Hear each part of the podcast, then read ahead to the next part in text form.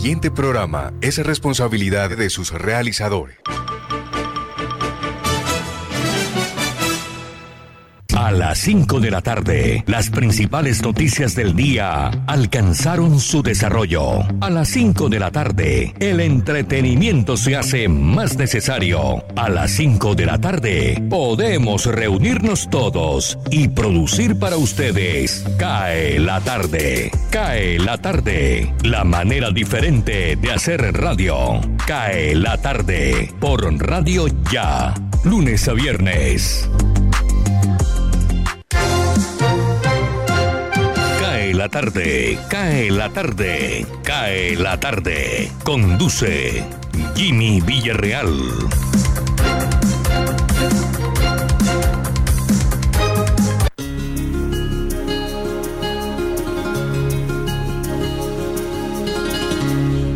Con la gente que me gusta, me dan las claras del alba compartiendo madrugada, palabras, risa y luna.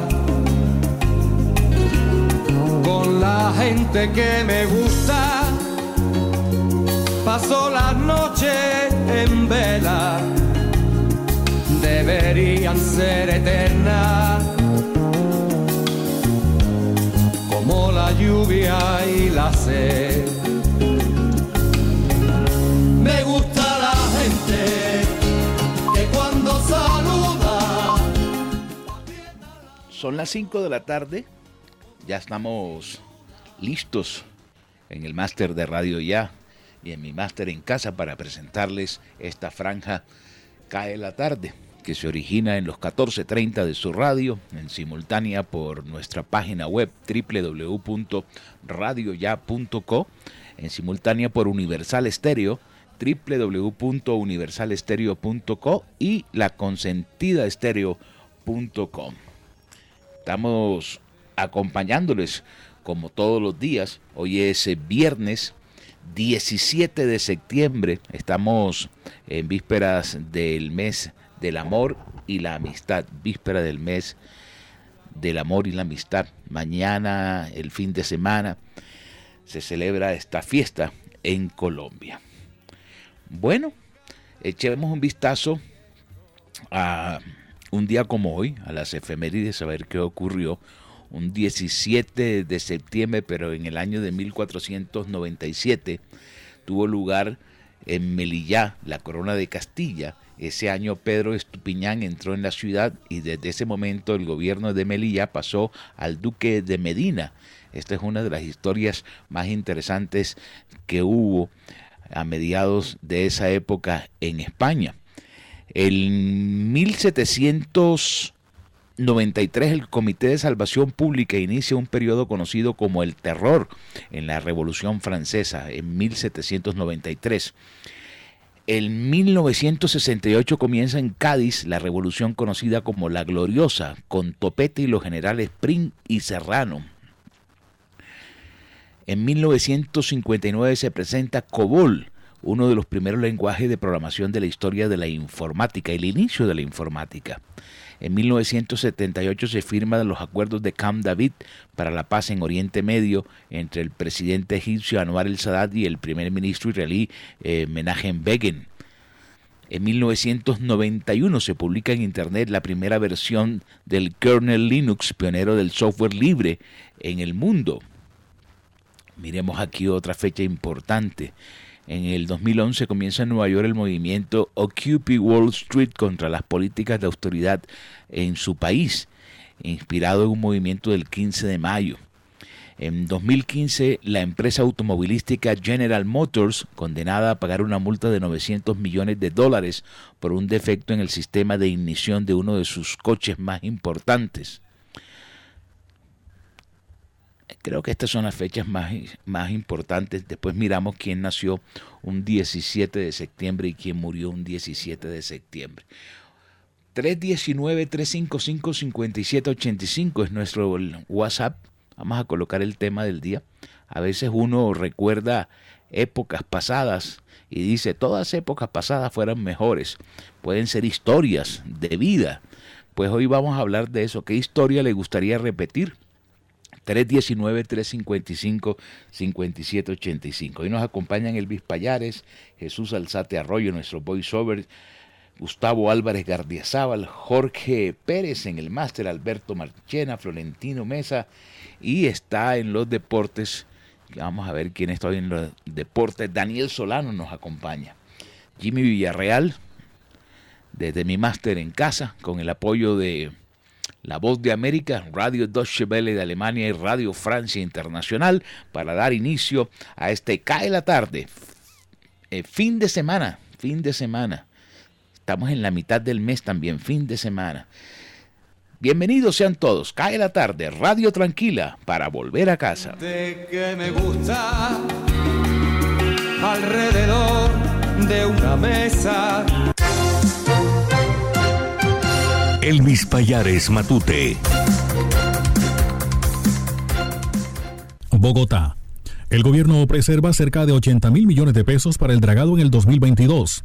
Alrededor de 80 mil millones de pesos han sido reservados por el gobierno nacional para financiar los trabajos de dragado en el canal de acceso a la zona portuaria de Barranquilla en el 2022. La ministra de Transporte, Ángela María Orozco, expuso que de esta manera se garantizarán las labores de remoción de sedimentos hasta el inicio de las obras planteadas con la APP del río Magdalena. El gobierno ha trabajado con las autoridades locales, siempre con la prioridad de mantener el canal de acceso. Tenemos los recursos futuros para más o menos en noviembre hacer una licitación que sea atractiva para mantener el nivel del canal de acceso, expuso Orozco durante su visita a Barranquilla. Asimismo, expuso que hemos tenido momentos críticos por fenómenos climatológicos. Recordó que se firmó una urgencia manifiesta que permitió retomar las labores de dragado mientras se cumplía el proceso para la adjudicación de un contrato por parte de Findeter. Barranquilla. El distrito informó que en las últimas horas arribaron a Barranquilla un lote de 35.400 dosis de vacunas para continuar con el buen ritmo del Plan Nacional de Vacunación. Los medicamentos biológicos recibidos corresponden a la donación que hizo España al Gobierno Nacional para iniciar y completar los esquemas de vacunación en la ciudad. El secretario de Salud del distrito, Humberto Mendoza, resaltó la importancia de recibir estos biológicos para fortalecer la aplicación de primeras y segundas dosis de todas las etapas abiertas y avanzar en la reactivación segura de la ciudad sin descuidar las medidas de bioseguridad. El funcionario hizo un llamado a toda la comunidad barranquillera para que acudan al punto de vacunación más cercano, en especial a la población mayor de 50 años, a las mujeres en estado de embarazo y personas que presentan comorbilidades. Santa Marta. La Fiscalía solicitó nuevos exámenes sobre estado mental de Enrique Vives. En las afueras de la clínica psiquiátrica Fusan de Santa Marta, el abogado Alex Fernández Jardín, defensor de Enrique Vives Caballero, conductor que causó la muerte de seis jóvenes y dejó a uno gravemente herido en Gaira, explicó que la audiencia quedó suspendida por una nueva solicitud de exámenes por parte de la Fiscalía General de la Nación sobre el estado exacto mental del acusado. Resulta importante establecer su estado de salud. La Fiscalía General de la Nación ha solicitado una valoración médica psiquiátrica en este instante. Por ello, estamos esperando estos resultados para ser verificados y continuar con la diligencia, dijo el jurista. Cabe recordar que en la noche de este jueves, durante la audiencia en la lectura de los resultados de medicina legal, la jueza Olmis Cotes indicó que el señalado presentaba un estado mental afectado levemente, típico de cualquier persona que pase por el fatídico evento que éste provocó. Pero el abogado Fernández Harding refutó y nuevamente dejó entrever que su defendido no se encuentra en condiciones óptimas. Barranquilla. Un atraco en el barrio Las Américas deja a una niña muerta y su hermana herida. Una niña de un año y su hermana de nueve fueron víctimas de una bala perdida en medio de un atraco que se registró esta mañana en el barrio Las Américas. Según los familiares de las menores, dos sujetos estaban atracando a un cobradiario en la carrera 3B con calle 58 del mencionado barrio. En ese momento los antisociales se dieron a la huida en una motocicleta y el prestamista los persiguió. Allí los asaltantes comenzaron a hacer disparos y varios de los proyectiles alcanzaron a las niñas. Se conoció que la más pequeña de las lesionadas falleció por la gravedad de las heridas, mientras que la mayor es atendida en el Hospital San Ignacio del Bosque. Al parecer, la policía logró la captura de dos sujetos quienes serían los responsables del hecho. Atención, la gobernación presentó plan de seguridad para amor y amistad y fin de año. La gobernadora del Atlántico, Elsa Noguera, anunció más inversión para fortalecer la capacidad operativa de la policía del departamento, sobre todo en materia tecnológica. Durante el lanzamiento del Plan Estratégico de Seguridad por Amor y Amistad y fin de año, la gobernadora del Atlántico, Elsa Noguera, hizo una advertencia a los delincuentes. No vamos a permitir que los bandidos nos sigan arrebatando la tranquilidad. El evento se llevó a cabo en la plaza principal de Sabana Larga con la presencia del mayor general Julio González, comandante de la Regional Policía número 8, el coronel Carlos Currea, comandante del Departamento de Policía Atlántico, el secretario del Interior Yesid Turbay y el alcalde de Sabana Larga Jorge Manotas, entre otros. Tenemos una gran policía, tenemos también en esta oportunidad al ejército en una gran misión que es el Plan Estratégico de Seguridad para fin de año. El propósito es redoblar esfuerzos, porque lo cierto es que en estas últimas semanas se han dado una serie de episodios que tienen a la gente intranquila, dijo Noguera. La mandataria departamental agregó que la gente está aburrida, que les arrebaten la cartera, que les quiten el celular, la quincena y de estas organizaciones criminales que generan tanta zozobra. Cae la tarde, cae la tarde, cae la tarde. La voz de América, noticias del mundo.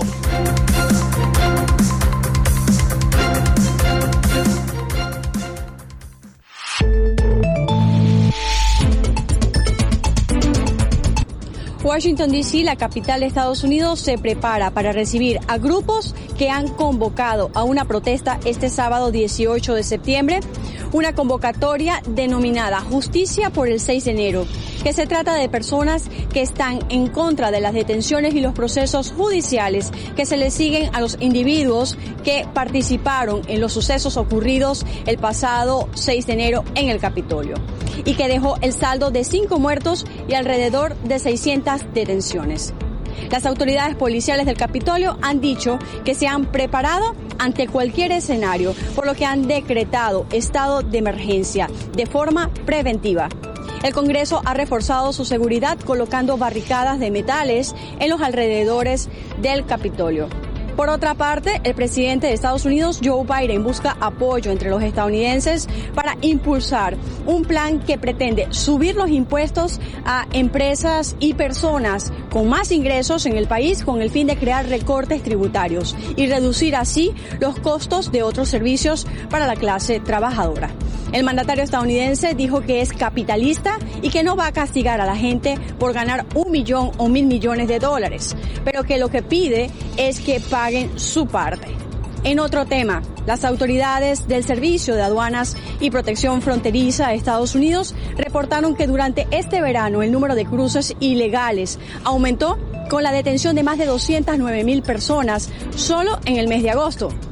El número de migrantes y solicitantes de asilo provenientes de más allá del Triángulo Norte y México también aumentó en agosto, representando el 29% del total de detenciones, muchos de ellos provenientes de Ecuador, Cuba, Venezuela y Brasil. Desde Washington, Sofía Pisani, Voz de América. Cae la tarde radio para regresar a casa.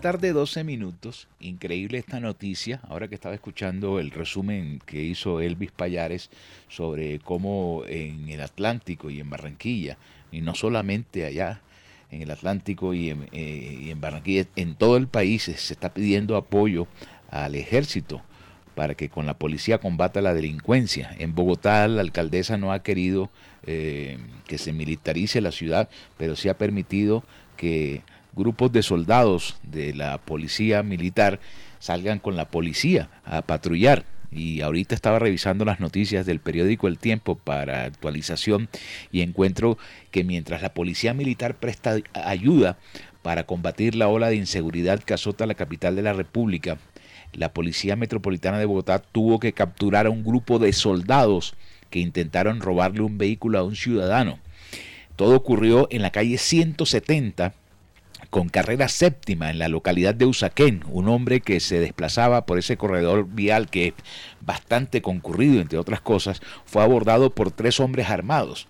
lo amedrantaron y le dijeron grosería, lo hicieron bajar del carro y se escaparon rumbo desconocido. Se hizo un plan candado después de que el tipo llama a la policía y resulta que los señores atracadores eran soldados, eran militares. Eran los soldados Joyner Joel Ballena Duarte, adscrito al batallón de artillería número 13, y Nelson David Orduz Guillén de la décima brigada del ejército. ¿A quién le confía uno sus cosas? Si dice que sacan a, a, los soldados para que apoyen a la policía y salen estos atracando a la gente. Así no se puede. Vamos a ver quién nació un día como hoy. Nació en 1857 Konstantin Solovsky, científico ruso conocido como el padre de la comonáutica. En 1923 nació Han Williams, cantante norteamericano. En 1928 Roddy McDowell, actor británico. Miremos a ver aquí. 1950 Narendra Modi, primer ministro indio. Un torero español llamado el Niño de la Capea, que realmente se llamaba Pedro Gutiérrez Moya en el año de 1952. Miremos a ver quién murió un 17 de septiembre están entrando ya mensajes sobre el tema del día. Vamos a ver quién. Anastasio Somoza murió un día como hoy, en el año de 1980, expresidente de Nicaragua. También murió la princesa Rachid de Noruega en el 2012. Y en el 2020, Winston Francis Groom, el escritor norteamericano, autor de Forrest Gump, la famosa película. Hoy es el Día Internacional del Síndrome de Kleftra una enfermedad genética muy poco común. No la conozco. Ahorita buscamos en, en Google a ver realmente de qué se trata esa enfermedad. Dice que es una enfermedad genética. Vamos a ver cómo está la temperatura. Jorge, buenas tardes, bienvenido.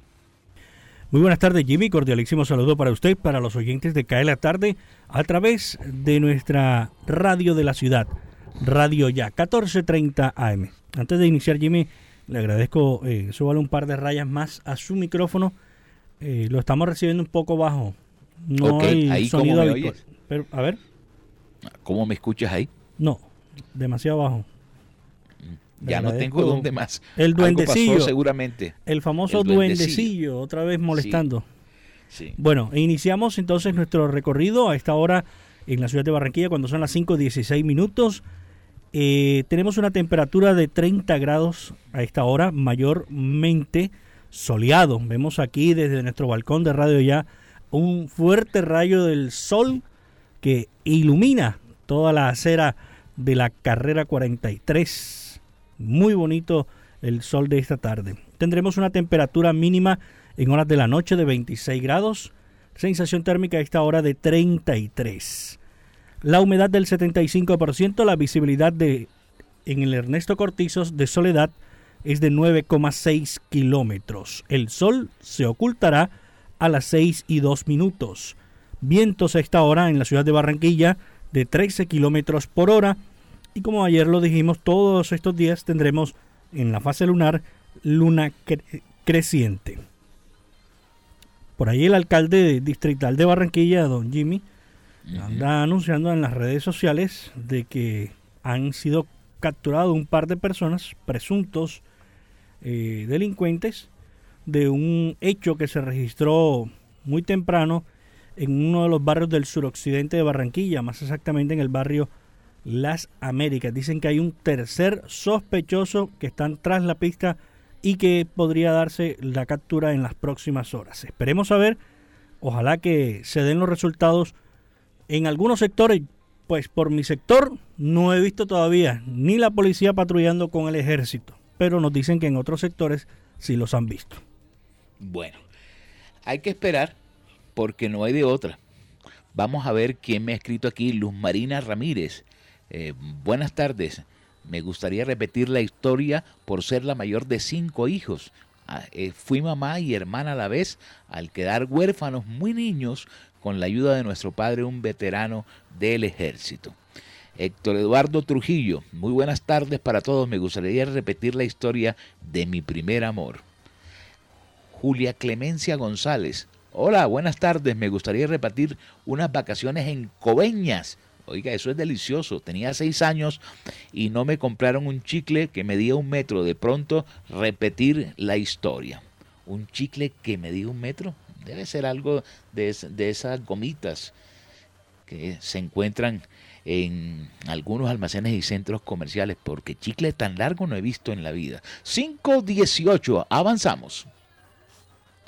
Jimmy, antes de irnos a, la avanzada, eh, se está produciendo a esta hora una noticia importante en la región Caribe. A esta hora el señor Enrique Vives Caballero, empresario acusado de atropellar a siete jóvenes y causar la muerte a seis de ellos en Santa Marta, en el sector de Gaira, hace presencia en la audiencia donde pide perdón y asegura que no estaba evadiendo la justicia. Rinde a esta hora, está recibiendo la audiencia el señor Enrique Vives Caballero. La, ciudad de Santa Marta, vemos en redes sociales y algunos conocidos dicen la ciudad entera pide justicia. Avancemos. Sí, sí, es, es que aquí acabo de entrar a la primera página del Tiempo, el periódico nacional, y muestra que está transmitiendo en vivo la audiencia.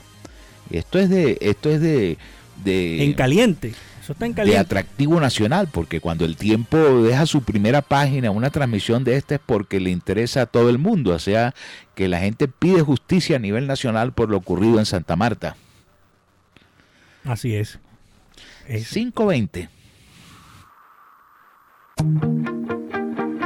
Cae la tarde. Cae la tarde. Cae la tarde. Osvaldo Zampayo y Jenny Ramírez con los personajes.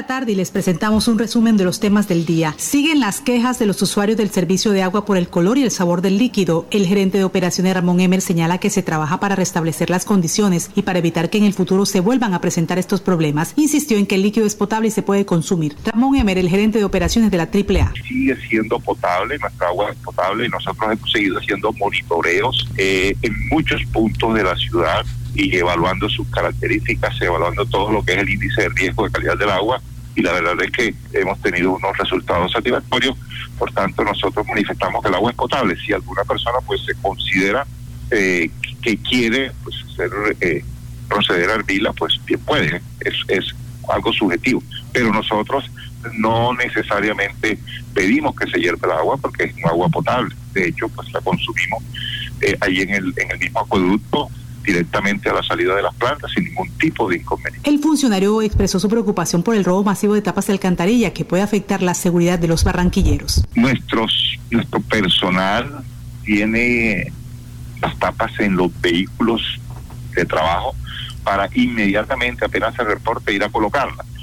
Eh, debemos trabajar en otro frente que es y que estamos haciéndolo es reemplazando esta por un tipo de, tapas de otra calidad que no que sea menos atractiva para para los los inescrupulosos que, se roban. Las tapas unas de ferro concreto. Desafortunadamente pues las de las de hierro son las más resistentes para pues todo lo que tiene que ver el clima todo lo que tiene que, ver con la agresividad de, de los gases que generan esas aguas residuales eh, pero sí hemos intentado con tapas plásticas, pero no nos han dado muchos resultados. Las de ferro concreto son las que en algo pues nos han, ayudado.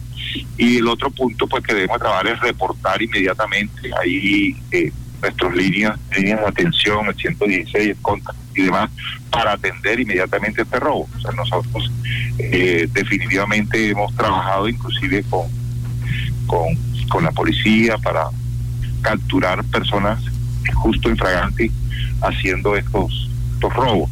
Pero desafortunadamente, por ser un delito menor, eh, las personas salen muy rápidamente. Muy atención, hoy se activó un plan de seguridad en Juan de Acosta que incluye controles de antecedentes en establecimientos comerciales. ¿Cuáles son las otras medidas de control, alcalde Carlos Higgins? Vamos a controlar la circulación de personas eh, conduciendo eh, vehículos eh, eh Vamos a hacer controles todo lo que es la jurisdicción de Juan de Costa. Eso ya está establecido y eso ya es un, un decreto municipal. Vamos a controlar el microtráfico, vamos a controlar eh, el, el, expendio de bebidas eh, alcohólicas adulteradas, vamos a controlar el abigeato, vamos a controlar el uso de las playas, vamos a controlar los decibeles de, de de los altos volúmenes en los, en los, en los altoparlantes, vamos a controlar los amanecederos.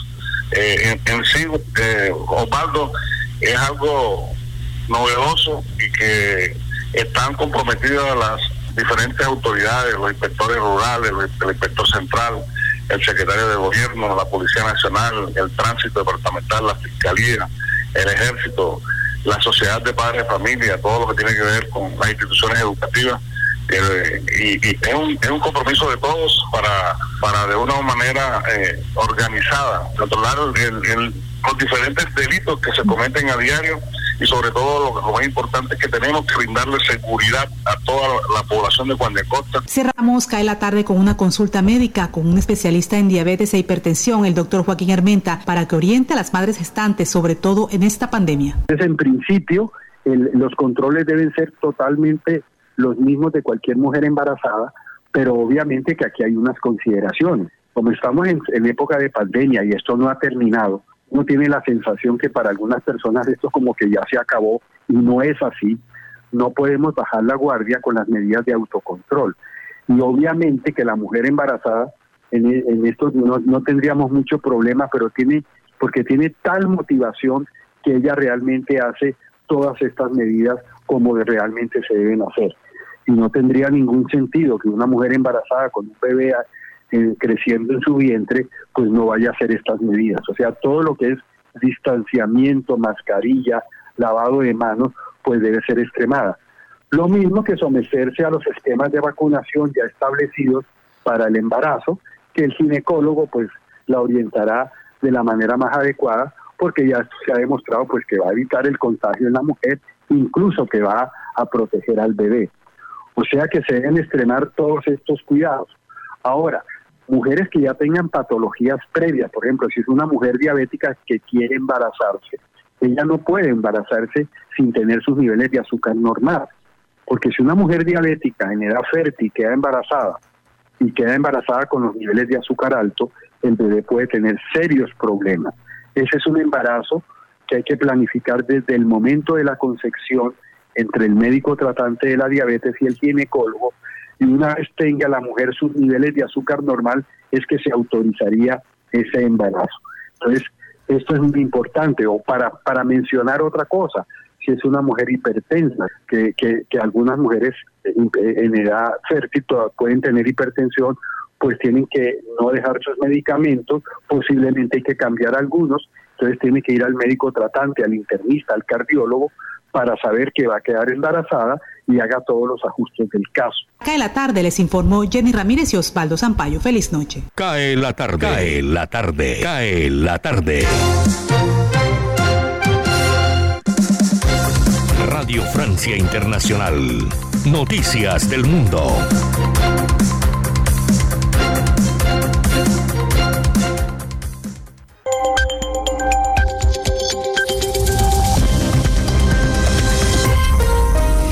Hola a todos en Radio Francia Internacional, emitiendo en este viernes 17 de septiembre media hora de programa con Vanessa Letrón en la realización técnica. Vamos ya con un rápido repaso de la información internacional. Carmele Gallubo el presidente ruso Vladimir Putin en cuarentena por la proliferación de casos de coronavirus entre sus colaboradores votó electrónicamente este viernes en el primero de los tres días de las elecciones legislativas rusas, elecciones que se celebran sin la participación de los principales movimientos opositores que Putin ha vuelto a impedir que se presenten. Hoy las plataformas de Google y Apple suprimieron la aplicación creada por el opositor Alexei Navalny para impulsar el voto anti-Putin. La tensión entre París y Canberra no decae. El gobierno francés afirma que no cree que pueda volver a confiar en su homólogo australiano después de que éste anulara un megacontrato para la compra de submarinos franceses. Finalmente, Australia ha optado por la tecnología de Estados Unidos y Gran Bretaña en el marco de una gran alianza en el Pacífico. Canberra, por su parte, asegura que ya en junio le advirtió al presidente francés Macron sobre la posibilidad de anular ese contrato. Escuchemos al primer ministro australiano Scott Morrison. Hablamos de estos temas y de la situación preocupante en la que se encuentra Australia. Le expliqué nuestras necesidades y los desafíos para este programa de submarinos. Entiendo su decepción y vamos a hablar. Francia es un socio importante, particularmente en el Pacífico, y compartimos muchos intereses. El submarino francés estaba muy bien, pero no correspondía a nuestras necesidades. Voy a ordenar el gabinete y terminar con esta discusión, lo dice el presidente de Argentina, Alberto Fernández, en medio de la crisis de gobierno que desataron los malos resultados del oficialismo en las primarias del domingo.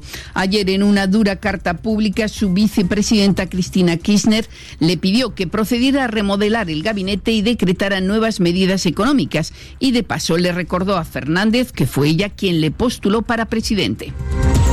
El Congreso de Perú aprobó un proyecto de ley que permitirá incinerar el cuerpo del fallecido líder del grupo guerrillero Sendero Luminoso, Abimael Guzmán. El partido del presidente Castillo, Perú Libre, votó anoche en contra de esa nueva disposición. Y el periódico más longevo de Nicaragua, La Prensa, anuncia el despido de más de la mitad de sus trabajadores. Hace un mes las autoridades nicaragüenses habían congelado las cuentas bancarias del diario. Deportes. Muy buenas tardes, aquí está toda la información deportiva en CAE la tarde. Hoy arrancaron las fechas en las principales ligas europeas. En la Premier League jugó el Newcastle contra el Leeds de Marcelo Bielsa. Uno por uno terminó el encuentro. Y para destacar de la Premier, el domingo a las 10 y media tenemos un partidazo. En Londres, Tottenham estará recibiendo el Chelsea. Recordemos que Tottenham está situado de número 7 en la tabla de posiciones con 9 puntos y el Chelsea puntero con Manchester United, con Liverpool y con Everton con 10 puntos. Para destacar también de la Premier League, West Ham estará recibiendo al Manchester United de Cristiano Ronaldo. En la liga italiana, en la fecha 4, para destacar tenemos el partidazo clásico de Italia entre Juventus y Milan. Milan que llega a este partido con puntaje perfecto, 9 de 9 puntos, mientras que la Juventus llega con un déficit muy, muy grave. Un solo empate y dos derrotas, llega con un solo punto al encuentro más esperado de la jornada en Italia. En la Bundesliga de Alemania, el Bayern recibirá al recién ascendido Bochum el Dortmund estará recibiendo al Unión Berlín y el Frankfurt de Rafael Santos Borré estará visitando al puntero de la liga, el Wolfsburg. En Francia tenemos un partidazo que muy probablemente estaremos viendo al tridente más esperado de esta temporada, Messi, Neymar, Mbappé. El PSG se enfrentará contra el Lyon el domingo a la 1 y 45 de la tarde. El PSG llega con puntaje perfecto, 15 de 15 puntos. Y el Lyon ubicado en la séptima plaza con 8 puntos.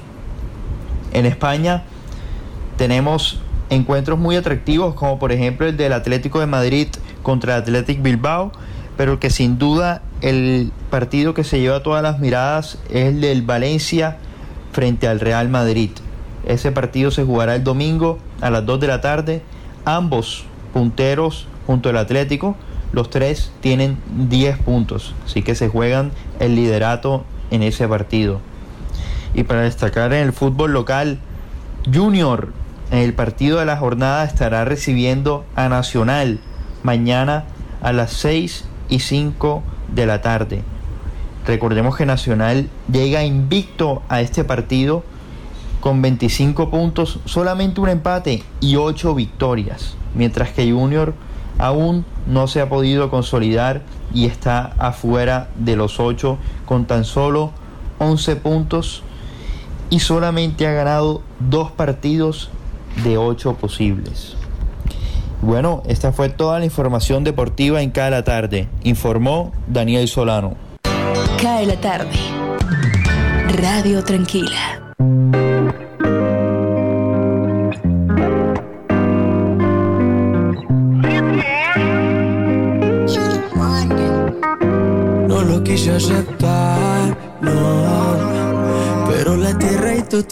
Algo similar Me pusiste por el suelo, aunque no creía me pudiste afectar. No pusiste en agua toda la rosa que te di.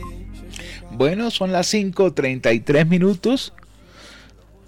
Voy a leer un par de mensajes más de los que llegan a mi línea de WhatsApp. Miguel Ángel Santa María. Eh, buenas tardes. Me gustaría repetir un paseo del prom a Cartagena. ¿Quién más me escribe aquí? Jairo Alonso Junca. Me gustaría repetir la historia de amor con Sonia, la mamá de mi hija pequeña. Son mensajes que llegan a nuestro WhatsApp permanentemente sobre el tema del día. Aprovechemos, tomemos una tacita de café, vamos al break y ya continuamos en Cae la tarde, Radio Tranquila para volver a casa.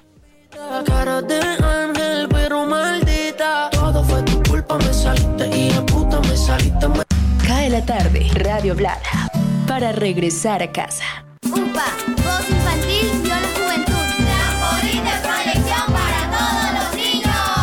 La Unidad Porteña de Aprendizaje UPA, formalización del proceso Voz Infantil o la Juventud en Puerto Colombia, es una institución educativa con énfasis en comunicación y orientada por una filosofía mariana carmelita. Contamos con capilla, emisora virtual y el único observatorio astronómico de la región Caribe. Para mayores informes, comuníquese al teléfono 309-9312 o al 318-3037-246. La Unidad Porteña de Aprendizaje UPA está ubicada en la calle 4A, número 1328, en Puerto Colombia. Unidad Porteña de Aprendizaje UPA, un proyecto de amor.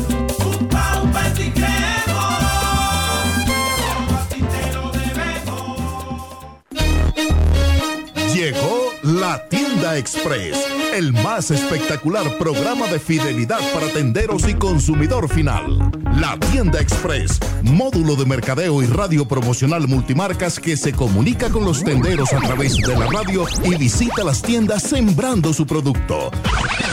La tienda express, 20 años diseñando estrategias exitosas con las mejores marcas del país. La tienda express, mayores informes al 315-545-3545. Noticias Ya es información, análisis, opinión en Barranquilla y el Caribe. Sintonízate en los 94.1 FM de Uniautónoma Estéreo y los 14.30 AM de Radio Ya.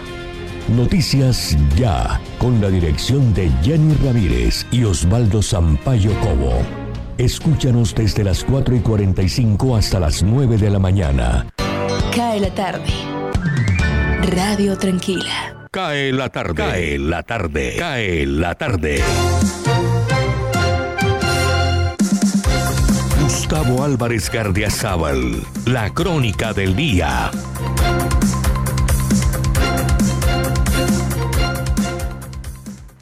Para quienes hicimos la carrera universitaria en Cali, y en especial para los que estudiábamos en la inolvidable y hasta ahora inimitable Facultad de Filosofía, Letras e Historia, el eje central en aquellas épocas sin internet ni fotocopiadoras era la Librería Nacional.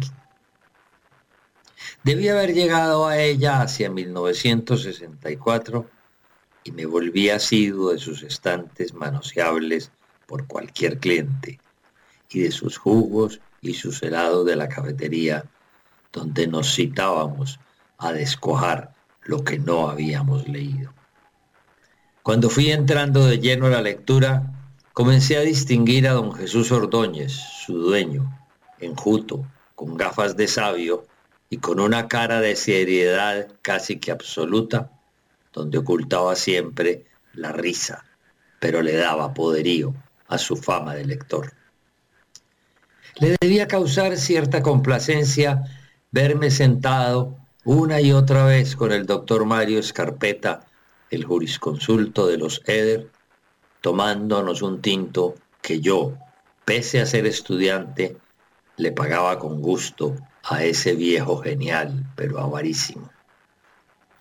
Y como siempre terminábamos comprando alguna de las novelas policíacas en que Escarpeta era experto, algún día se sentó a la mesa para indagarnos. Unos años después, cuando comencé a abrirme paso públicamente como escritor, Un día, mientras yo veía los estantes, se arrimó a mostrarme un ejemplar de la mitológica revista Un Mundo Nuevo de París, en donde me habían publicado tres de mis cuentos premiados en España y que yo aún no conocía que lo habían hecho. Debí haberlo mirado con la enorme satisfacción y gratitud que le fui cogiendo más y más y que rubriqué al máximo cuando a comienzos de 1972 se aventuró y trajo a Colombia los primeros 300 ejemplares de cóndores desde Barcelona y los vendió en una tarde.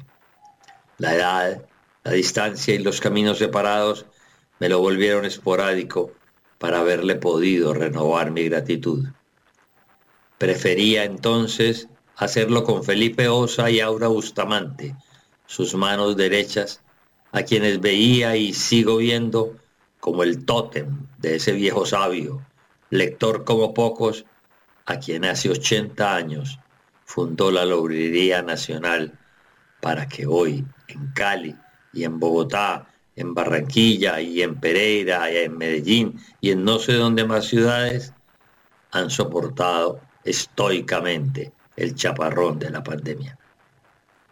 Estoy seguro que hoy también, en lo profundo de sus espíritus, muchísimos autores y lectores que han vendido o comprado sus libros en la Nacional a lo largo de estos 80 años deben celebrar con gratitud vibrante la gesta del irreemplazable don Jesús Ordóñez y se unirán conmigo en un aplauso largo y emocionado. Muchas gracias. Hablemos de música.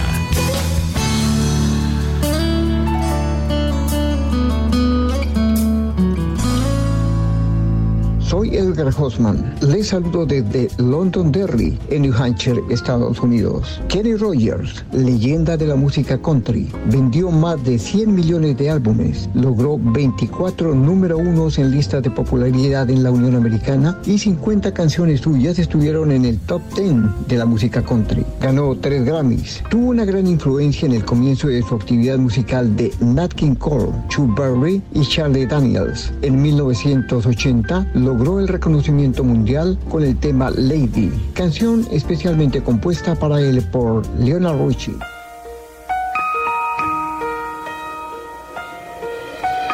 Lady, I'm your knight in shining armor, and I love you. You have made me what I am, and I am yours.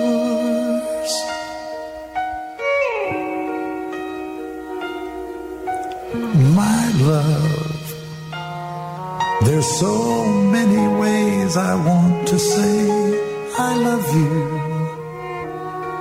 Let me hold you in my arms for forevermore. Cae la tarde. Radio Tranquila. Cae la tarde, cae la tarde, cae la tarde. Señal internacional, Deutsche Welle, desde Alemania.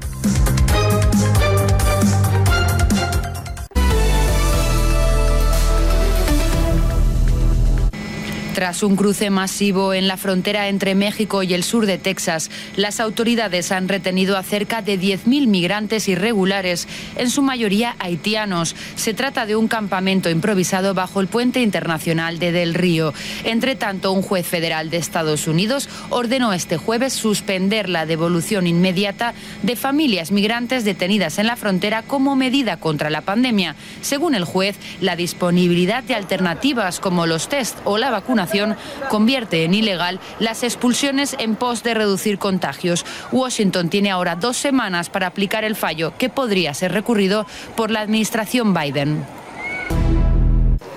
Más de 110 millones de rusos están llamados a las urnas para renovar la Duma del Estado o Cámara Baja en unas elecciones en las que el partido oficialista Rusia Unida busca renovar su mayoría. La votación durará tres días y aunque la oposición difícilmente logre un cambio en las urnas, trata de aglutinar ese voto protesta de la perseguida disidencia por parte del Kremlin. Rusia Unida controla con mano dura la Duma desde 2003, pero la actual contracción económica, la caída de los ingresos y las restricciones vinculadas a la pandemia han hecho mella en su popularidad. La Organización de Cooperación de Shanghái, liderada por Moscú y Pekín, abogó este viernes por entablar un diálogo con los talibanes para impulsar un gobierno inclusivo en Afganistán y pidió descongelar los activos del Estado afgano en el extranjero para paliar la crisis humanitaria en el país. En una cumbre celebrada en Tayikistán, Rusia, Pakistán, China y los otros ocho integrantes pidieron además la firma de un acuerdo de paz interafgano para mantener la estabilidad en la región y zona de influencia. La alianza busca así tener un papel estratégico en la reconstrucción de su país vecino dominado ahora por los insurgentes tras la retirada de Estados Unidos. La nave china Shenzhou 12, con tres astronautas a bordo, regresó hoy a la Tierra tras una misión espacial de 90 días. Las imágenes, transmitidas en directo por la televisión estatal china, muestran a la cápsula tocar tierra. Los tres astronautas realizaron trabajos durante estos tres meses en la Estación Espacial Tiangong, o Palacio Celestial, que el gobierno chino espera tener operativa en 2022. En Viena comenzó este viernes el primer juicio contra Austria por el manejo de uno de los primeros brotes de COVID. Según los demandantes, las autoridades actuaron de forma negligente para evitar la propagación del virus en el popular centro de esquí de Ischgl, en los Alpes. Se estima que allí se contagiaron más de 6.000 personas de 45 países en marzo de 2020. Cae la tarde, Radio Blada para regresar a casa.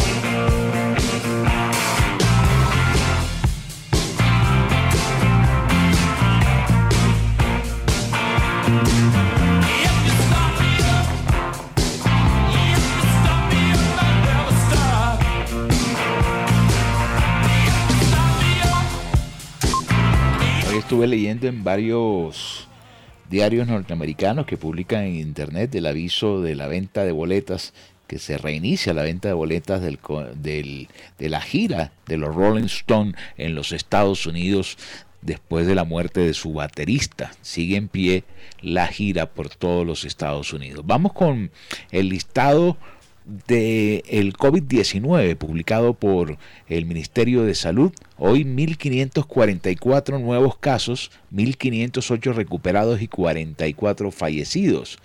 El listado nacional lo encabeza Antioquia con 372 contagios, Bogotá con 225, Departamento del Valle con 181, la ciudad de Barranquilla en el cuarto lugar con 167 y en el quinto lugar el Departamento del Atlántico con 87 contagios. ¿Tienes las cifras de muertos y, y contagiados localmente? Así es, Jimmy. 254 eh, nuevos casos en todo el Departamento del Atlántico, como ya usted decía 167 en la ciudad de Barranquilla y 87 en los municipios del Departamento del Atlántico. Solamente en estas últimas horas dos personas perdieron la vida a consecuencias del COVID-19. Una persona en la ciudad de Barranquilla y otra en el municipio de Soledad, área metropolitana de la ciudad de Barranquilla. Los escribí ahí en las redes sociales varios oyentes y nos dicen, hey, no hemos bajado nada. Seguimos, nos hemos mantenido en 100 sobre 100 los casos diarios en Barranquilla. Sí, lleva varios días. Varios días. Eso es verdad. Recuerde que se dice que, que, cuando la tercera ola de contagios dice que arrancó por, por la costa caribe. Y usted vio lo, lo duro que fue esa tercera ola de, de, de COVID en la región caribe.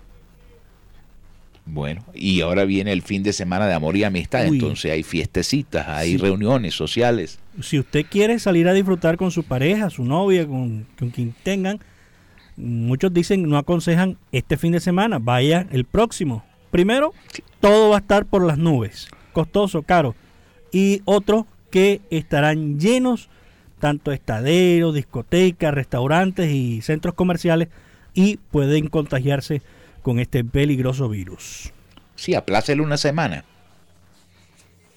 Una semanita. El virus no se ha ido. Así es, 5.49, cae la tarde.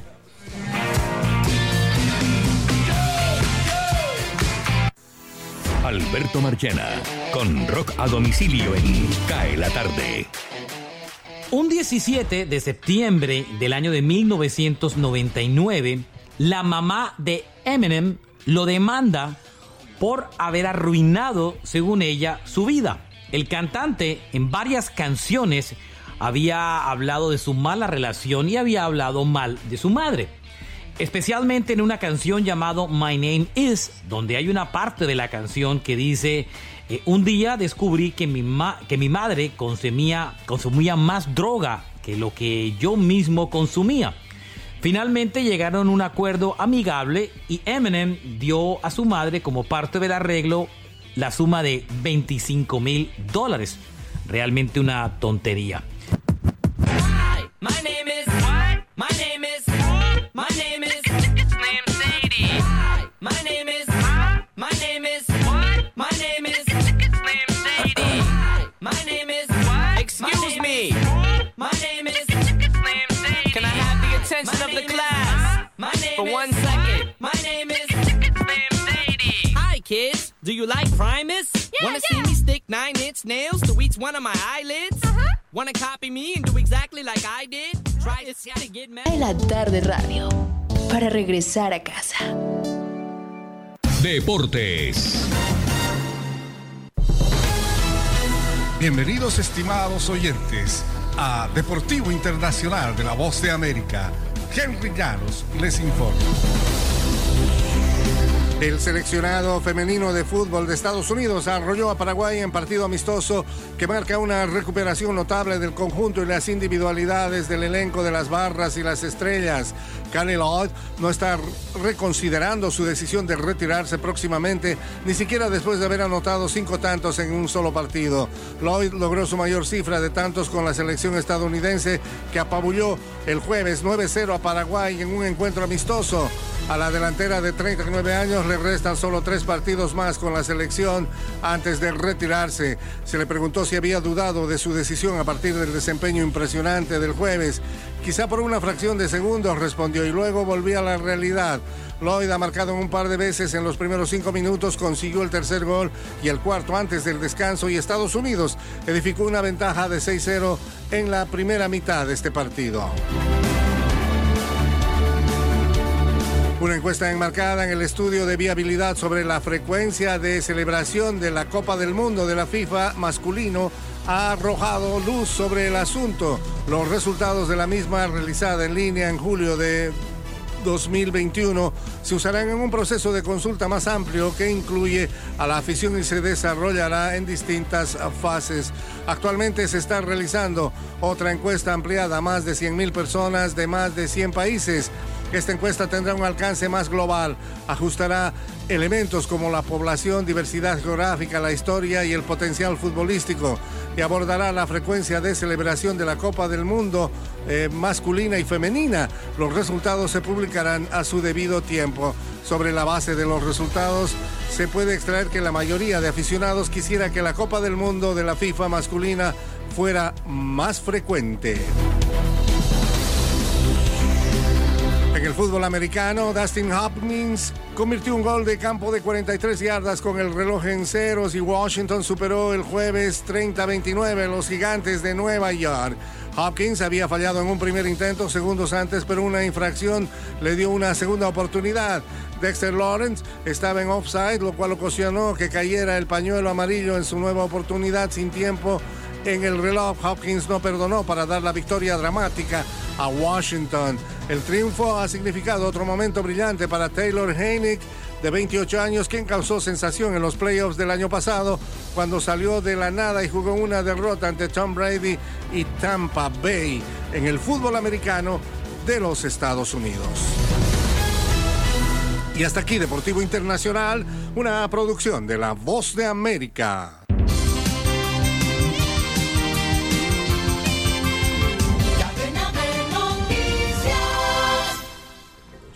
El primer ministro de Australia, Scott Morrison, rechazó este viernes las críticas de China a la nueva alianza del país con Estados Unidos en materia de submarinos nucleares y dijo que no le importa que el presidente de Estados Unidos, Joe Biden, pudiese haber olvidado su nombre.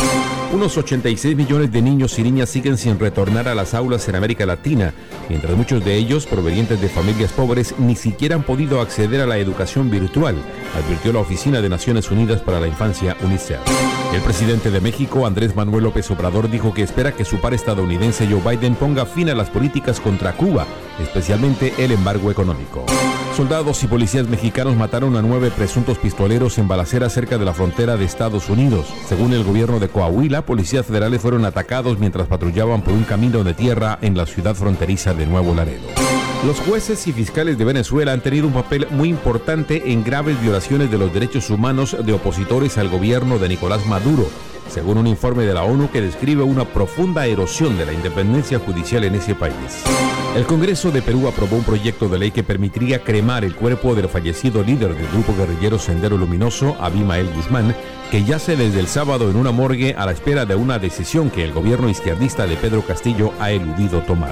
El presidente de Argentina, Alberto Fernández, intenta sortear la grave crisis que desataron las renuncias ofrecidas por cinco ministros, las que aún no ha aceptado, tras la debacle electoral de la coalición oficialista en las primarias legislativas del pasado domingo.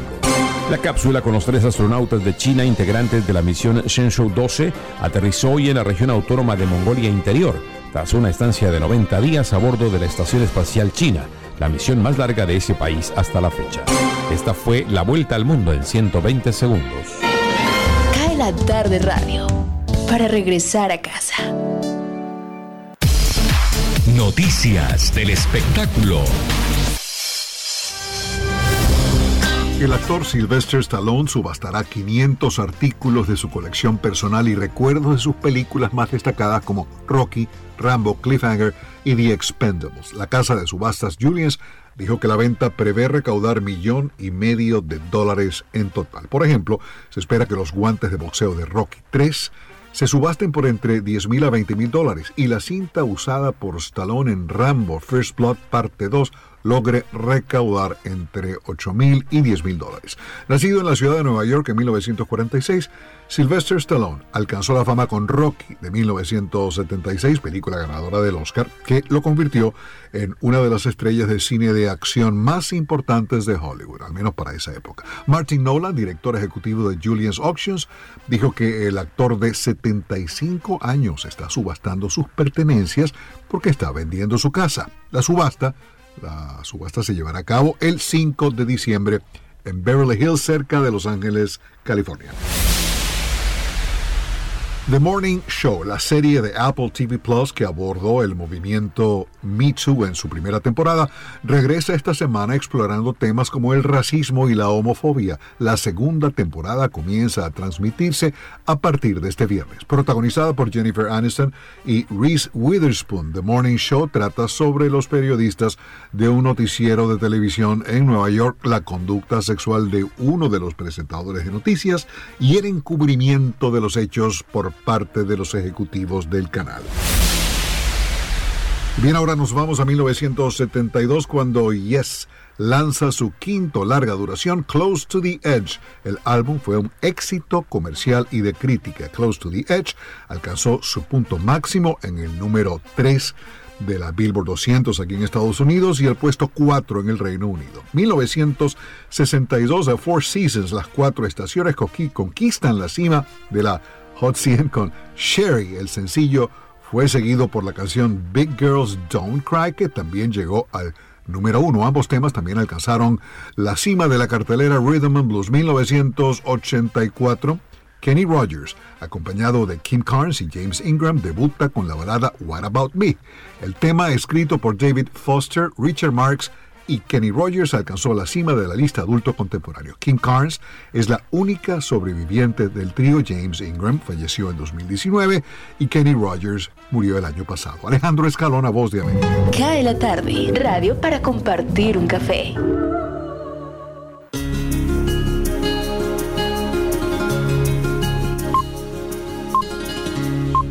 Con la gente que me gusta Bueno, se nos agotó el tiempo, se nos agotó la semana. Volveremos el próximo lunes, Dios mediante, a estar con nuestros oyentes a través de Radio Ya 1430 AM en simultánea por www.radioya.co. También quienes nos escuchan en Universal Estéreo en www.universalestereo.online y en la consentida estéreo.com. Junior juega este fin de semana, ¿verdad? Así es, Jimmy. Mañana 6 y 5 de la tarde en el estadio Roberto Flaco Meléndez, el Metropolitano de Barranquilla. ¿Contra quién? Atlético Nacional, el líder del campeonato. Seguramente todos los hinchas, los hinchas estaremos con camándula en mano. Como dice el narrador, eh, consumo de uñas se aumenta a las 6 de la tarde, rogando de rodillas de que no suceda nada estrepitoso debido a al pobre fútbol que viene presentando Junior por estos días. Sí, eh, le dieron contentillo a las viudas. ¿Sí, leyó? Ya bloquearon a James. Ya lo bloquearon. O sea, quiere decir que el hombre viene en octubre con la selección Colombia. Es que viene Brasil. ya muchos aquí llorando porque no iba a jugar. Tienen que meterla toda. Y si algunos dicen que hace falta James, entonces vamos a darle contentillo. Sí. Vamos ojalá que esté al nivel de, de, la responsabilidad que le asigna. ¿ah? Porque, un ejemplo, David Ospina dura varios meses sin jugar de pronto en su equipo el Nápoles o varias fechas, pero cuando viene a la selección el hombre demuestra de que está como si estuviera en la titular del equipo. Al ciento y al millón. Sí, señor. Bueno, feliz día de amor y amistad, don Jimmy, para usted lo y mismo, los Lo mismo. Que Nos disfrute. volvemos a ¿ah? encontrar el lunes, Dios mediante. Y como siempre, esperamos hacerlo mucho mejor. Feliz noche. Me gusta